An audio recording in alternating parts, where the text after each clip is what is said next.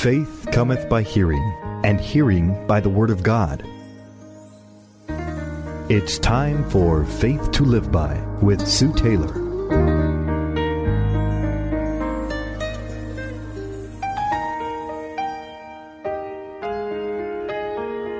Thank you for joining me today on Faith to Live By. This is Sue Taylor. I know that you have heard probably this program before that I'm going to share with you again today, but I just really feel led that somebody needs to hear this. And it's on friendship.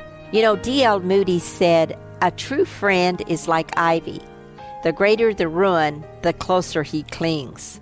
Boy, isn't that a picture? Proverbs 17 17 says, A friend loves at all times, and a brother is born for adversity. You know, a true friend loves in trouble and in adversity as well as in prosperity. There is nothing in this life outside of knowing and loving Jesus Christ in your own family that will have an impact on your life as much as true friendship. I value true friendships. True friendship is a treasure, and sometimes, very oftentimes, it is very rare. A dear saint once told me that if I had one true friend during my lifetime, I was to count myself a very fortunate person. So, how do you define a true friend? The following is how I personally, and I think from Scripture, find friendship uh, defined. First of all, a true friend will be faithful and loyal. You can trust a true friend because you know they will be faithful to you and you to them. You won't talk negative about them when they are not present. You will believe the best of them, and as a result, you will want others to believe the best about them. Because God believes the best about you, He actually, God believes the best about all of us. And so, you know, it's so important that we believe the best and look for the best in other people. Secondly, a true friend will not um, repeat or share, or you know, uh, share secrets that's been shared with you, because they can trust you and you can trust them. Secrets are shared and secrets are kept. In fact, uh, Scripture says that a man of a faithful spirit will conceal a matter. In friendship, when secrets are revealed, we must be faithful to conceal those secrets. Thirdly, a true friend uh, is instant in and out of season. In fact, in the Amplified, it says, A friend loves at all times and is born as is a brother for adversity. You can count on them in the good times, the bad times, the indifferent times. The times that they don't even agree with you, you can still count on your friend. They want the best for you. They are there for you. No matter the day, the time of day or night, you can call on them at any given hour and you will be accepted and heard. Fourthly, a true friend is easily approachable. You know, if there is some correction you need or they need, true friends know that you have their best interest at heart. And when you approach them about a matter that may not be so positive, they will understand and again they will listen and accept what you have to say. They may even get mad at you, but they will always come back, for they know that you love them, and they also know that you would not have approached them with a reproof or correction if you did not love them and if it wasn't for their own good. I really believe that God does not discipline us in anger, but out of love.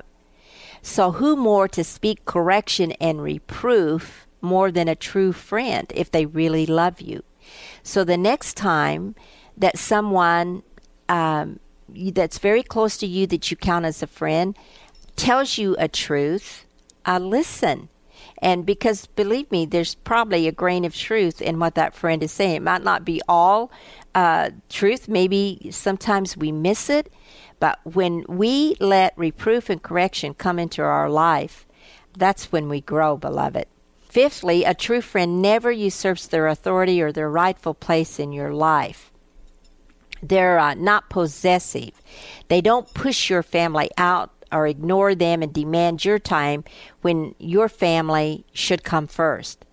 A true friend respects your time and will make no unnecessary demands upon your friendship. A true friend will not usurp their will over your own. They will let you be your own person and actually respect you for it. Number six, a true friend dreams with you and wants your desires to come to pass. They are not jealous of you or in competition with you. They are thrilled when you prosper and when your dreams come true. And seventh, true friendship is stimulating. You know, I love the scripture that says, as iron sharpens iron, so does one man sharpens another. You learn and you grow from true friendship. That's why also, number eight, true friendship is profitable because two are better than one because they have a good return for their labor. If one falls down, his friend can help him up. But pity the man, it says, who falls and has no one to help him up. And also, number nine, old friends are to be cherished. Proverbs 27:10 says, "Do not forsake your friend and the friend of your father, and do not go to your brother's house when disaster strikes you. Better a neighbor nearby than a brother far away." Sometimes old friends understand us better than family. I have friendships of 30 and 40 plus years, and I value these friendships. They are, I cherish them, and they really help me to grow in my life. And finally, true friendship is unchangeable. A friend, it says, loves at all times, and as a brother is born for adversity. You know, time does not change true friends. There may be distance between you, and you may not see each other often, but when you do, you pick up right where you left off as it had been yesterday that you had seen and talked with each other. True friendship is very rare, especially in such a hurried, harried world today. For friendship takes time to cultivate and to grow.